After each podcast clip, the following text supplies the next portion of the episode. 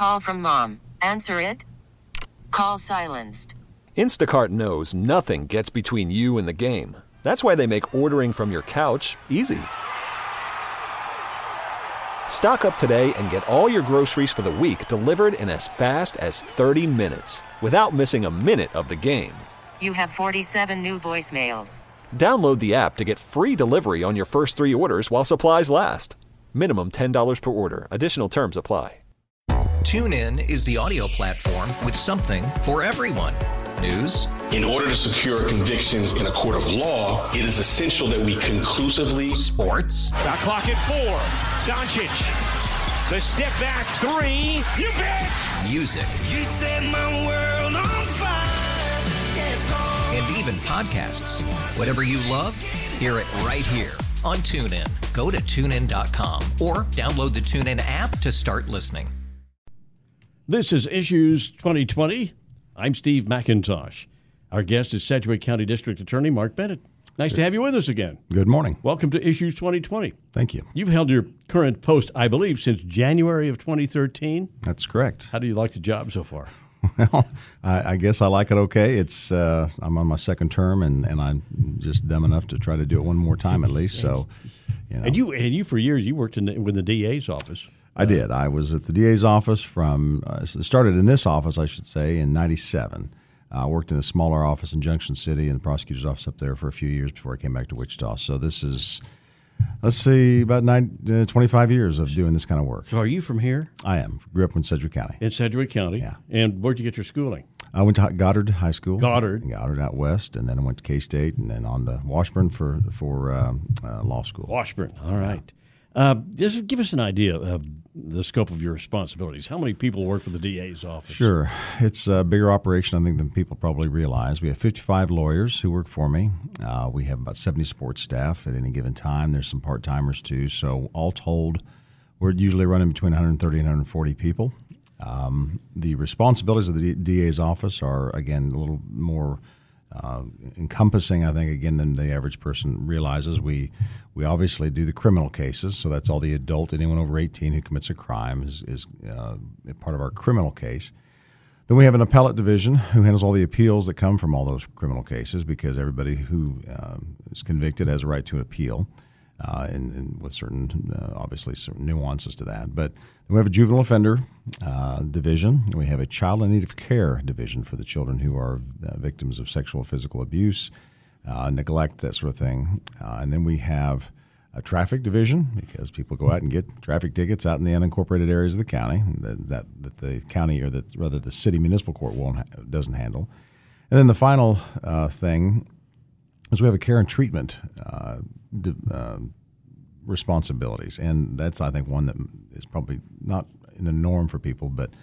Uh, those are folks who are a danger to themselves or others, and they have to be hospitalized until they um, can can uh, be stabilized to the point that they're no longer a danger. And so, yeah, That's a lot of responsibility. That's a Could lot you use more help?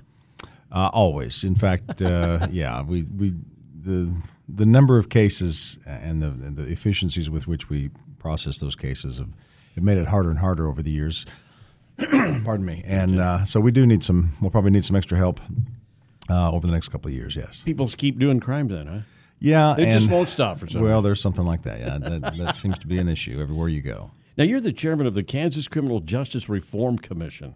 That's I guess you were appointed in, in August, maybe? That's right. What, what exactly is that? So last year, well, the last several years, there have been calls in Kansas, and as there have been in other places, for uh, reform efforts in the criminal justice system. And the legislature in the 2019 session decided that rather than just take these things up as they come in and, and you know have a committee meeting here and there and see if they can make the you know sort of an uh, ad hoc approach to this, maybe it was time to put a commission together uh, and bring stakeholders from around the, the state uh, that represent all of the various um, uh, entities and professions that have a role in criminal justice, and try to come up with something that's a little more holistic, something that has a larger, you know, maybe thirty-five thousand foot view of this, so that we don't just do things at, at random, but try to do something that, that fits together better. And so, uh, the commission was was settled or was appointed rather. I was the representative from the DA's Association. Uh, we have a sheriff, we have a chief of police, but we also have defense attorneys, and we have professors from KU and and Uh, we have member representatives of, of the Department of Corrections and the Sentencing Commission and, and you know judges and magistrate judges from large and small areas. So anyway, it's a cross section of, of folks from around the state, and we were to be were given two tasks. One was by December first of this past year, 2019, give an interim report, and then the second is obviously to have a much larger report due at the end of this year. And so I um, was appointed as chair of this, and the first order of business was we wanted to try to find some. We, we ended up calling it low hanging fruit, but just things that were not all that complicated or not all that controversial, but that could make a substantive impact. And so we recommended um, several uh, bills for this session, several of which have already been heard, and a couple of them are moving on. There's turnaround, I think, is this week up there. And so there's several bills that uh, came out of the commission. Um, I can kind of I can give you some, kind of a, an overview of some of those if you'd like. Uh, one of the first is uh, a bill, House Bill 2708, which is a bill on diversion. And so um, I'll back that up a little bit and unpack that. Diversion is when, when someone is arrested for a crime, they think of it, they literally come to the courthouse, whether uh, a sheriff brings them or they arrive on a summons on their own, and they uh, uh, come into the criminal justice system, have a first appearance. Judge at that point has a, um, you know, make, make sure they have a lawyer, all that sort of stuff. And then we set it for a hearing. The, there are, there's an opportunity in our law to have people diverted away from a criminal conviction, and you go into a diversion, which is essentially a pre-conviction probation. And normally, those are run through the county or district attorney's office. Um, but you know, I'm not. I don't have uh, psychologists and, and drug counselors that work for me. I have you know, staff, support staff, and so we try to divert people uh, and try to put people on diversion. But it's it's tough to do, you know, folks with profound drug and alcohol issues or mental health issues, which has a lot to do with what's driving crime. So the idea was let's try to expand the availability of diversion, not only in offices like mine, but also in offices around the state where there are lots of, uh, of prosecutors' offices who are very small operations. I think 80, 85 DAs, county attorneys in the state are one man, one woman shows, Okay. many of whom are part time. So they do not have the support to run a big diversion. So this bill contemplated allowing us to sign a MOU and a memorandum of understanding where we would have our standard probation officers uh, supervise folks. The idea is to expand the availability of diversion statewide, and uh, and that's gotten some positive response. It was it passed out of committee Monday and went to the House floor this week sometime. So that's just one example, or half a dozen more. Uh, that give you an idea of things we're trying to do to improve the criminal justice system. You're just trying to make it a, a little more fair, I guess, and, and maybe do something about the overwhelming number of people coming through your system. Yeah, we do. We have done. I think people would be surprised if they went back and looked historically. Kansas has really done quite a lot over the last 20 years in terms of reform, uh, and to the point that I, it would be easy. I think you could say that we have given people lots and lots of opportunities to avoid going to the penitentiary, to avoid the consequences. The, what we have not done a very good job of, and what which we're wrestling with now, is giving people the tools to take advantage of those those those opportunities. So yes, I'll put you on probation. I'll give you half a dozen ex, you know chances of probation. But if you if you don't have access to drug treatment, and that's really your problem, you're not going to be successful whether I give you 15 chances or five or 50. Um, you need access to treatment, and those are those are the kind of things we're wrestling with. Let's talk now. about that and zero in on mental health. Sure. Because You and I have talked about this before. Mhm. I've talked about it with the sheriff, the police chief, and, and this the whole thing is uh, you know you're using uh, a, a Sedgwick County, you're using a jail as a place to house people who really have mental issues, drug Sure. issues, and they that's not the best place to them to No, be. not at all. And I would say and too, it puts a burden on you guys Sure. too. You know.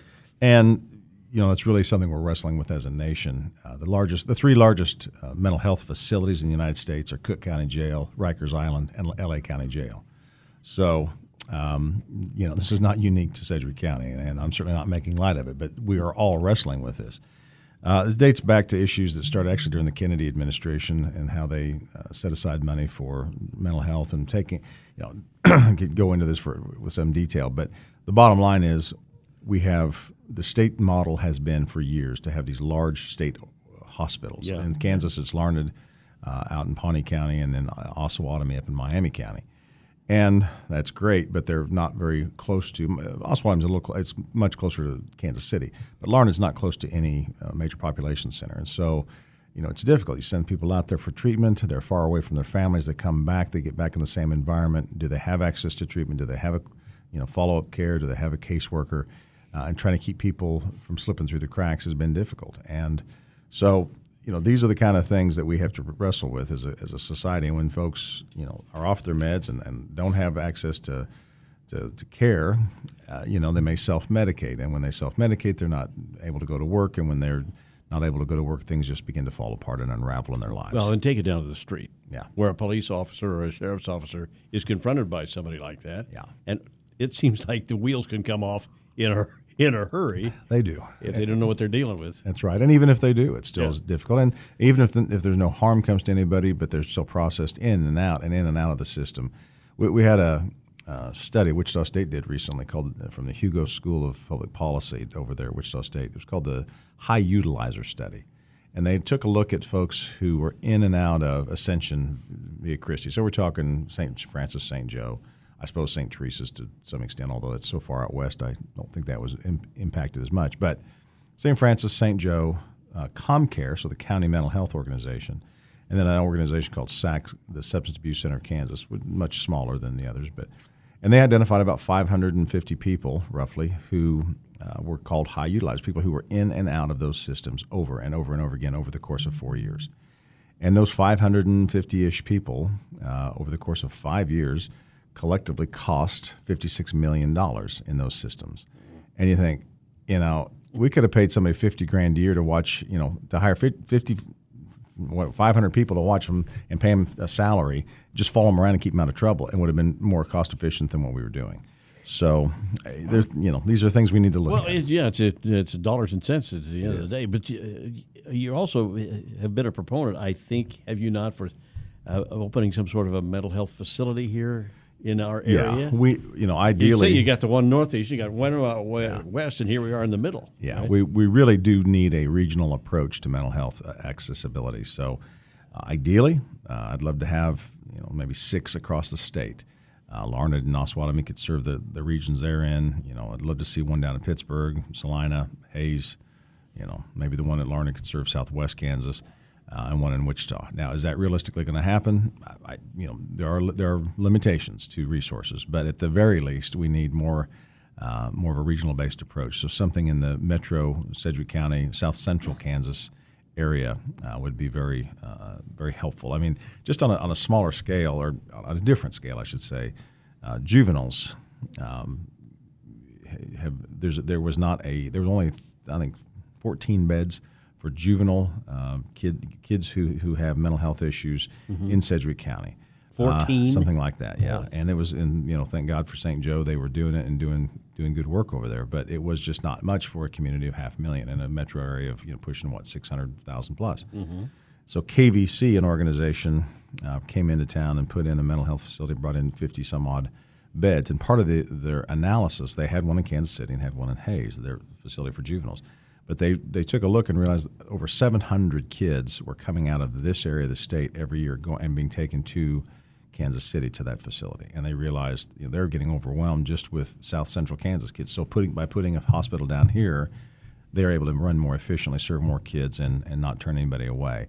So I, again, it's that, as you pointed out rightly, it's a dollars and cents analysis. You know, how, we are spending money on these things. The question is, how do you want to spend it? Do you want to spend it more efficiently on ways that might actually improve things, or are we just going to continue to throw good money after bad? You're listening to Issues 2020 on the Intercom radio stations, and our guest is Sedgwick County District Attorney Marc Bennett. And uh, I understand that you've been, uh, pe- folks have been contacting your office about uh, animal abuse. Yeah. Is this just uh, regular dogs and cats, or is also horses? And Oh, yeah. I mean, there's any just of things. everything. Anything that, you know, any domesticated animal that could be, uh, you know, somebody's pet or, or, or you know, live on their property. Uh, occasionally, you'll hear these sad stories where somebody comes along and does something uh, hurtful to another person's domesticated animal. Uh, there was a recent story about a woman whose horse had been, I believe, shot uh, from some you know passing car or something, and then there's also people though who hurt their own animals and uh, you know leave them, dump them someplace where they're found with one or more various injuries or even even worse yet dead. And uh, you know one of the things that we get complaints about because people get very upset about those sort of situations, obviously. And the people ask sometimes. There was a recent situation. I can't comment on specifics of a, of a particular case, but uh, a woman was accused of, of having left her dog, uh, abandoned it in a particular area, and had not fed it for some period of time. So um, we charged the case, and there was a lot of outcry that the case was not appropriately charged. People couldn't understand why we didn't charge a felony. Yeah. And um, if you look at the statute, the animal abuse statute, um, it says you know to, to, to torture an animal or kill an animal like uh, can be a felony. And so people thought, well, not not feeding them and not and, and abandoning them that's torture. Uh, unfortunately, if you read further down in the statute, unfortunately or unfortunately, it's just the way it is. Uh, the statute says to abandon an animal or to withhold food or water those are misdemeanors. And so you have to charge the specific charge that is set forth by the facts. And so, uh, sort of like uh, you know, you walk into a bank and write a check. Uh, if it's your check and you don't have enough money to, to, to actually you know, take care of it, uh, you could be charged with writing a bad check. Uh, but if you write, walk in the door and write my name on your check, it's a forgery. Uh, it's the same basic act. You take a pen, you take a check, you write on it. Uh, and so you would, of course, want to be charged with a with a bad check instead of a forgery, because forgery is a felony. But you charge the most specific crime, and so uh, that's just an example of, of, of how that works. But uh, we're required to follow the statute, and I'd encourage people when they get upset by these things, look up the statute. You know, these things aren't that complicated to read. Uh, and if you you know look up Kansas statute on animal abuse, you'll Google and things like that, or make make make it so much easier now to find those sorts of things. So I'd encourage folks who are upset to, to look at the statutes, read them yourselves, and if you still have questions, then you know send the email or make the call. Oh, and, and I understand the people's sensitivity to Sure. the Oh, yeah. to the abuse of animals, but I, I- when you're in the news business and we're getting, it seems, more and more cases of the abuse of children and the ugly things that are going on with these kids. Yeah, and I'm I'm pretty. I think I'm pretty tough, but God, it's starting to get to me a little bit. It's yeah, there's wow. So you know, the, the when children are abused, I think it's a little bit of the canary in the coal mine in terms of, of a reflection on what's going on in society. Um, when we have higher numbers of child needed care cases, you know there's something going on in, the, in, in our town or in our community, in our region, our our, st- our country. When the economy turn takes a downturn, when folks aren't working, when tight, you know, finances are tight, people do you know turn to other things. They'll self medicate with alcohol and drugs because they're you know they're miserable. Uh, there's higher incidence of violence. There's higher incidence of domestic violence within the home, and the kids are caught in the middle, and you know, just it sort of perpetuates itself. So many cases of late that we've seen that have terrible violence was done to children. One common denominator we've seen is methamphetamine. Uh, some of the more uh, profound, uh, horrible situations that some of the more violent cases we've seen in this community in the last two, three years, the common thread throughout is the abuse uh, of methamphetamine, and whether it was the death of Evan Brewer or the most recent case, um, uh, d- death of Mickey Davis, the woman uh, who was the victim of a decapitation. Um, these are cases that, that methamphetamine is very much uh, in, in- implicit in, in what took place. So, um, yeah, these these are issues we de- we deal with in law enforcement, the court system, and and uh, try to do our, to do our best to attend to. Let's, uh, let's back up just a little bit. I want to talk about, about people you have incarcerated, not only in Sedgwick County, but prisons and whatnot. Sure. An interesting thing is that there are people in there who are getting older.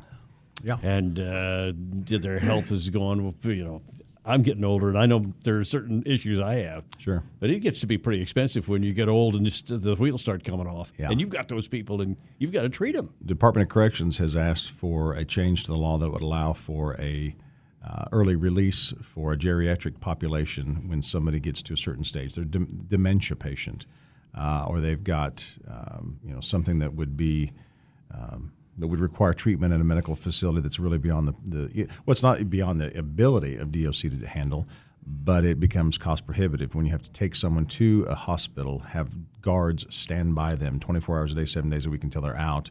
Uh, and oh, by the way, who pit foots the bill for their hospitalization? The DOC does because they're in the guys the guys in their custody. Right. So that's a that's a discussion that's back to that criminal reform uh, commission that we were, were talking about earlier. Um, how do we attend to things like that, and how do you deal with that that aging population? Because you know, baby boomers are getting older, and uh, they unfortunately there's plenty of them who've committed crimes and are doing time for their various crimes. And so, how does the Department of Corrections uh, adequately attend to their care uh, while they're incarcerated uh, in, in a reasonable and also fiscally responsible manner? Tell us uh, what's, what's going on in the area of human trafficking. Uh, it's you know the it's an interesting time I think in that in law enforcement's perspective. Uh, for a long time, the internet was the place where you found uh, those kinds of crimes being perpetrated, uh, or I should say, that's where the marketplace was for it. Um, Backpage was one of the most uh, uh, popular uh, web services that, that facilitated that sort of behavior. Uh, the federal government got involved, FTC and others, and legislation was passed in Congress, and uh, pressure, frankly, was put on Backpage. And they withdrew or, or no longer allow the escort pages and the um, pages that facilitated that, which is great. So it really um, put a damper, I think, on the, the accessibility of human trafficking uh, to the general public. The downside is, um, eh, downside. I'm not sure what it. We're not sure what it is yet, but it's harder now to find where it's taking place for law enforcement. Now, I guess there's a good upside to that. If it's harder for the cops to figure out where girls are being sold, one would think it's harder for the average Joe, you know, on the street looking it up to be a to be a, a John Mm-hmm. uh, to find him as well. But it has, but this law enforcement's attention has driven it further in, underground. Is, is really what I'm getting at. And so uh, we're not seeing the numbers in terms of arrests and in terms of cases being made that we had seen a few years ago. Um, but at the same time, the police are intrepid and they'll keep wor- working these cases. And as they understand where, I mean, it's not going away. Um, the, the, the as long as the the market's there for it, someone will will do it. Um, but we're, the police are going to continue to work those cases and, and take a deeper dive into finding how to how to stop it. But I'm just, and not just uh, talking about that that sort of thing, but the social media and the impact on our kids, and that, for my case, my grandchildren. Sure. What are you? What are parents supposed to sell those kids? What are they, I, I, I know you can't tell them what to do, but Well, first order business is you need to pay pay some attention to what your kids are real doing. close, right? Right. Um, you know, until your kids leave your, your the house, there's there is no. Let's put it this way: uh, you are certainly within your rights to take your kid's phone and take a look at it and go, I want to I want to see everything you're doing, whether it's Instagram or face. You know, Facebook. Most of the kids laugh if you say Facebook. That's a, that's a that's what their folks and grandparents do. But Instagram, Snapchat, my TikTok, granddaughters were telling me that last night. yeah, it's like yeah, that's the geriatric uh, uh, social media page anymore. Yeah, Yeah, so, yeah. but you have a right to know what your kids are doing, who's talking to them, um, and it's difficult. But but kids do everything everything online now. Their their lives center around their phones, um, and but the other thing too is there's got to be just an education component. It's not simply a I I come in and, and rifle through your stuff and see what you're up to. You got to sit down and talk to them as well, and, and tell them to be safe and be careful and be be smart. You know, uh, a photo taken uh, and sent out to someone else has a life of its own. You don't know where it's going. Um, it may be benign. It may go nowhere. The person on the receiving end may uh, have your best interests at heart, but they may not. And so, you know, just that, that conversation about being being very, very careful and, and using your head. But we're all talking about you know impulsive teenagers, And so it's, Yeah. it's a difficult difficult nut to crack. Well, what are, what are the biggest challenges you face as the district attorney? Oh, I think right now um, the issues that are they're facing really every governmental organization, and that is uh, trying to balance uh, our responsibilities and what it is we're supposed to do, keep public safety, et cetera, uh, with the resources, the limited resources we have. Um, you know, I heard the other day we were talking about before we went online, said mentioned the coronavirus.